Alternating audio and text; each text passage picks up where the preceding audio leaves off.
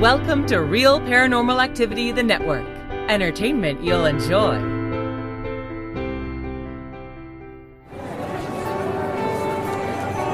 You are listening to an RPA production where people gather.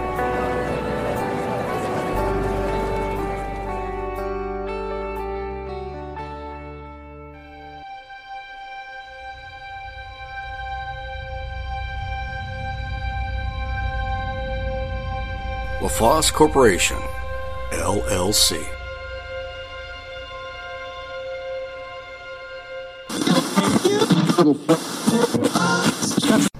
Hello, everybody, and welcome to Terry's Mysterious Moments.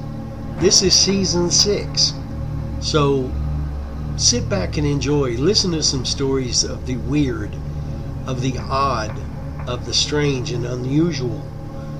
Some ghost stories, some cryptid stories, some just strange stuff.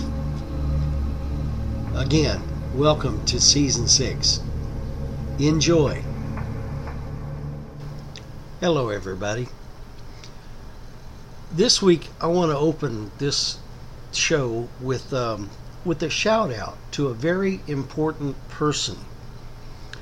This person is a faithful listener to the show, and I would call him a fan of the show. His name is Eugene. Eugene lives in Iowa. Hi, Eugene. Glad to have you as a Mysterian. I hope you're having a great day. You all know that I have a fascination with war history. The Civil War, World War I, World War II, Korea, Vietnam, and up into our recent conflicts. I don't dwell on the violence, but rather on the oddities which happen during war. These oddities can be coincidences, although I know that some people don't believe in coincidences, but I do. Odd happenings are downright paranormal events. I don't exactly know where to place this story, so I think I'll put it in the inspirational category. I watched a movie the other day that brought to mind the subject of today's show. The Bielski Partisans, or the Bielski Otriad, were a unit of Jewish partisans who rescued Jews from extermination and fought the German occupiers and their collaborators around Novorudak and Lida in German occupied Poland, which is now western Belarus. The partisan unit was named after the Bielskis, a family of Polish Jews who organized and led the community. The Bielski partisans spent more than two years living in the forest. By the end of the war, they numbered as many as 1,236 members, most of whom were non combatants, including children and the elderly. The Bielski partisans were seen by many Jews as heroes for having led as many refugees as they did away from the perils of war and the Holocaust. However, as their relations with the non Jewish population were strained and occasionally violent, their wartime record has been the subject of some controversy in Poland. But given the fact that both the German army and local authorities were always looking for them, I'd give them a lot of leeway to protect themselves and their group. In war, it is unfortunate that even the good guys sometimes do bad things. Before World War II, the Bielski family had been millers and grocers in Stankowice near Novorudak, an area that at the outbreak of the war belonged to Poland. And in September 1939 was occupied by the Soviet Union because of the Polish September campaign and the Soviet invasion of Poland in 1939 in accord with the Molotov Ribbentrop Pact between Nazi Germany and the Soviet Union. Before the war, Tuvia, that's T U V I A, Tuvia Bielski, had received training in the Polish army. After performing reserve duty, he engaged in trade. But things being as they were, he eventually became a smuggler. Under the Soviet occupation of eastern Poland, the remainder of the Bielski family served as low level administrators for the Soviets, with Tuvia Bielski becoming a commissar. Now, this strained the Bielskis' relations with their neighbors, many of whom were subjected to Soviet repression. Apparently, the Soviets thought as little of the Jews as the Germans did. During Operation Barbarossa, which was the German invasion of the Soviet Union beginning June 22, 1941, Novorudak became a Jewish ghetto as the Germans took over the area and implemented their genocidal policies. The four Bielski brothers, Tuvia, Alexander, who was also called Zush, Asael, and Aaron, fled into the nearby forests after their parents and other family members had been killed in the ghetto on December 8th of 1941. In the spring of 1942, together with 13 ghetto neighbors, they formed the nucleus of a partisan combat unit, or Otriad. The unit originally numbered some 40 people, but quickly grew. The unit's commander was the oldest brother, Tuvia, who had served in the Polish army from 1927 to 1929 and rose to the rank of corporal. He had been interested in the Zionist youth movement. He sent emissaries to infiltrate the area's ghettos, recruiting new members to the unit, which was sheltering in the Naliboki forest. Hundreds of men, women, and children eventually found their way to the Bielski encampment. At its peak, the unit hosted 1,236 people. 70% of them were women, children, and the elderly. No one was turned away. About 150 people engaged in armed operations. The partisans lived in underground dugouts or bunkers. In addition, several utility structures were built. There was a kitchen, a mill, a bakery, a bathhouse, a medical clinic for the sick and wounded, and a quarantine hut for those who suffered from infectious diseases such as typhus. Herds of cows supplied milk. Artisans made goods and carried out repairs, providing the combatants with logistical support. Information that was later passed along to and served the Soviet partisan units in the vicinity as well. More than 125 workers toiled in the workshops, which became famous among partisans far beyond the Bielski base. Tailors patched up old clothing and stitched together new garments. Shoemakers fixed old and made new footwear. Leather workers labored on belts, bridles, and saddles. A metalworking shop established by Shmuel Oppenheim repaired damaged weapons and constructed new ones from spare parts. A tannery, constructed to produce the hide for cobblers and leather workers, became a de facto synagogue because several tanners were devout Hasidic Jews. Carpenters, hat makers, barbers, and watchmakers served their own community and guests. The camp's many children attended class in the dugout set up as a school. The camp even had its own jail and court of law. Some accounts note the inequality between well off partisans and poor inhabitants of the camp.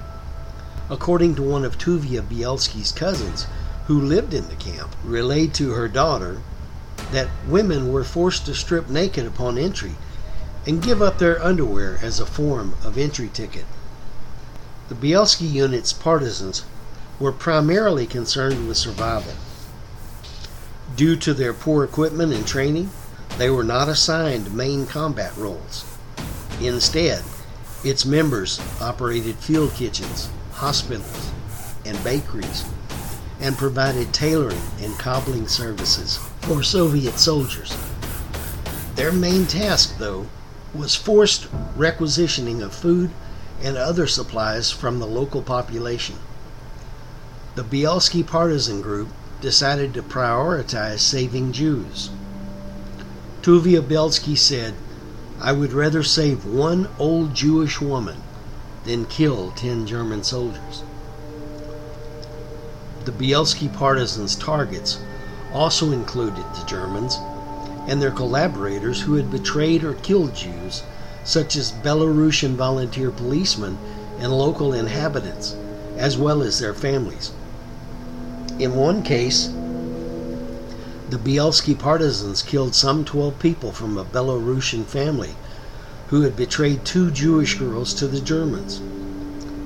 In another, the Bielski partisans killed several collaborators whose names they extracted from Ivan Sverkis, a collaborator with the Jewish wife. They also conducted sabotage.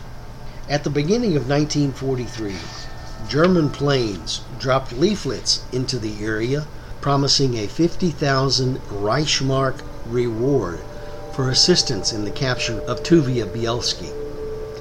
This figure was subsequently doubled to 100,000 Reichsmarks, and the leaflets, which were intended for the Christian population, also reached Jews, and motivation encouraged to attempt an escape to the forest camp. In August of 1943, the Germans conducted a major clearing operation, which they referred to as Operation Hermann.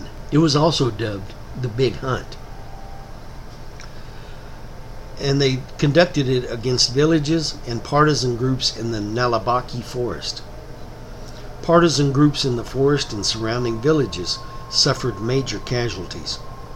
The Bielski partisans, however, split into small groups and assembled back in their former base in the Jazanowo forest. The communities around the Naliboki forest were devastated. The Germans deported the non Jewish residents fit for work to Germany for slave labor and murdered most of the rest. Prior to the manhunt, homeless refugees were mainly Jews who had escaped the ghetto. But in the fall of 1943, non Jewish Belarusian, Polish, and Roma who managed to flee roamed the forest. Many joined partisan units, special family camps set up by the Soviets, and some joined the Bielski group, who returned to the area and accepted anyone willing to join. While the Germans wrecked many communities, much of what was left behind in and around the forest could sustain life. Fields, orchards, and beehives all had their produce and farm animals roamed the area around the forest, while the buildings of the villages were partially demolished. Much of the building material was left usable, as well as some household goods. The Bielski group foraged and gathered much of these materials intended to the fields. The Bielski partisans eventually became affiliated with Soviet organizations in the vicinity of the Naliboki forest. Several attempts by Soviet commanders to absorb the Bielski fighters into their units were resisted, and the Jewish partisan group retained its integrity and remained under Tuvia Bielski's command. This allowed him to continue his mission of protecting Jewish lives and engaging in combat activity, but it would prove a problem later on. In September of 1943, General Platon ordered the splitting of the group. The first group, named after a famous Georgian communist, was a 180 strong, mainly Jewish fighting detachment commanded by a non Jew, Lushenko. All the rest were designated as Kalinin, named for the Soviet head of state, and included some 800 people, including 160 armed defenders that were based in Naliboki Forest and provided services for other partisan groups in the forest as well as participating in sabotage and diversionary actions. On April 1, 1944, the group was renamed as the Bielski Otriad. Like other Soviet affiliated partisan groups in the area, the Bielski partisans raided nearby villages and forcibly seized food. On occasion, peasants who refused to share their food with the partisans were subjected to violence, even murder. This caused hostility toward the partisans on the part of the peasants, though some willingly helped the Jewish partisans. Other peasants informed on the Jewish partisans in the forest to the Germans. As the region was already pacified by the Germans and many villages were burned to the ground, the local population was in an especially dire situation.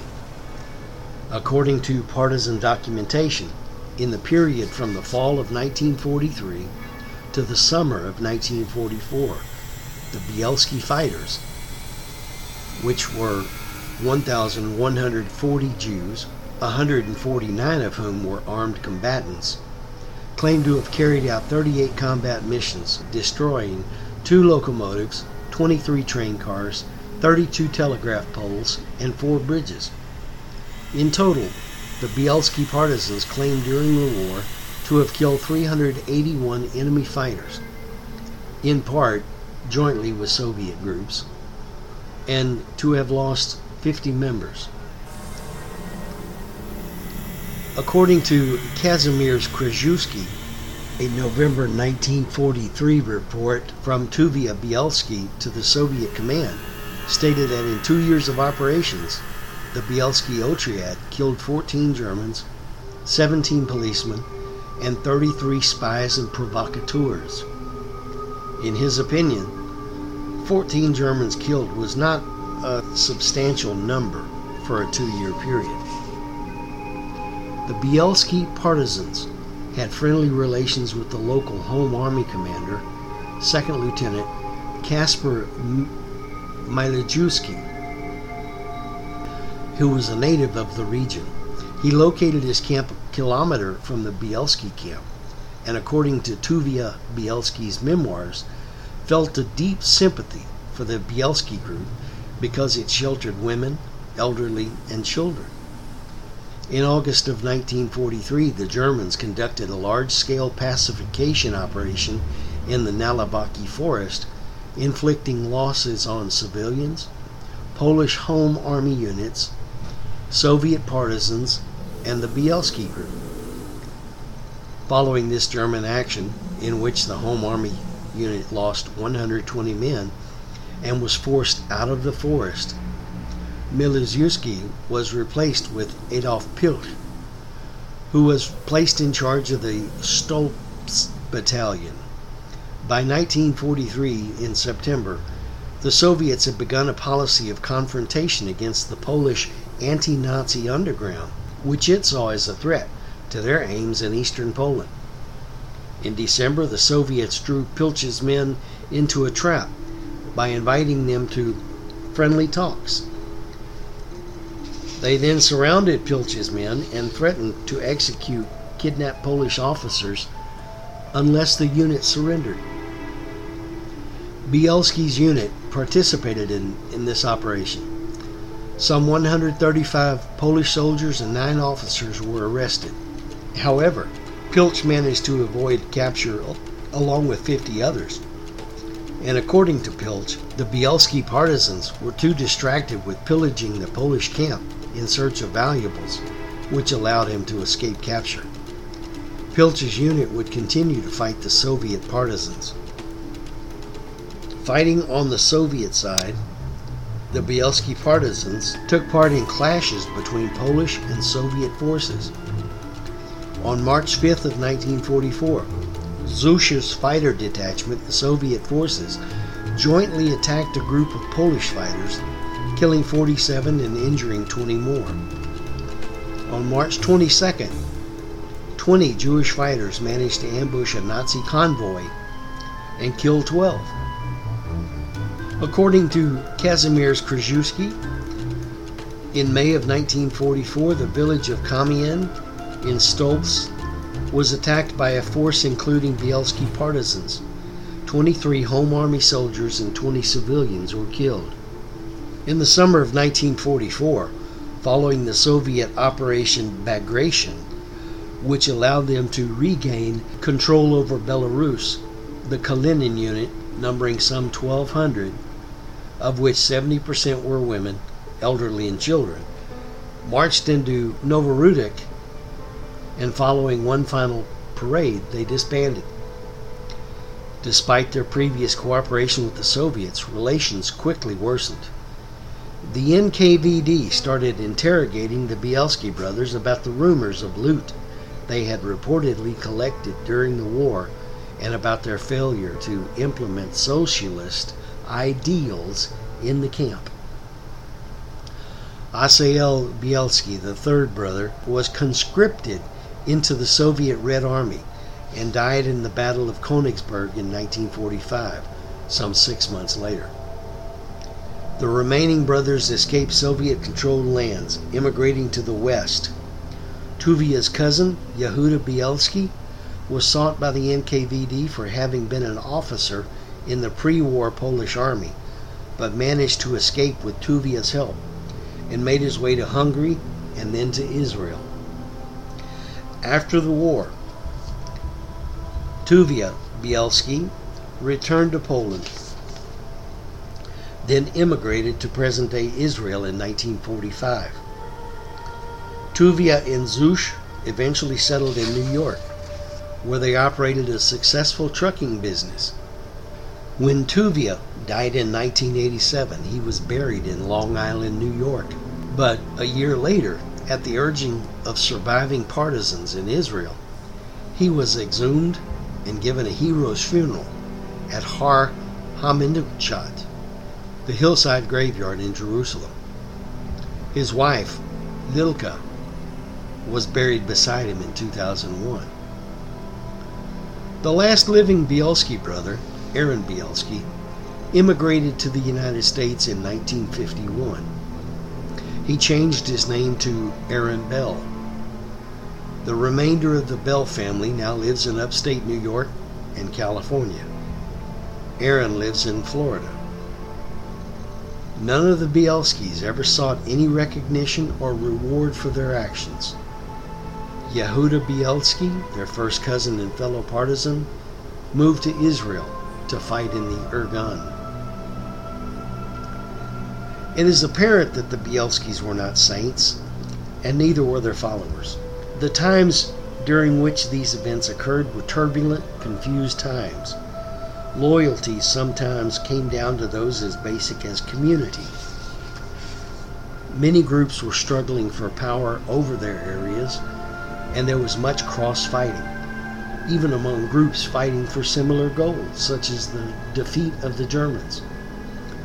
Survival was the only way to win the war, and the Bielski brothers helped around 1,200 Jews survive the war. For that, they deserve acknowledgement. God bless those who led, those who fought, and those who survived. If you want to contact me at Terry's Mysterious Moments, you can do that on the Facebook page, and it's called Terry's Mysterious Moments. Or you can email me at Terry's Mysterious Moments at gmail.com. Contact me if you want to. Let's talk about some things. That's about it. We'll be back again. Listen to the other shows. Have a good week, everybody.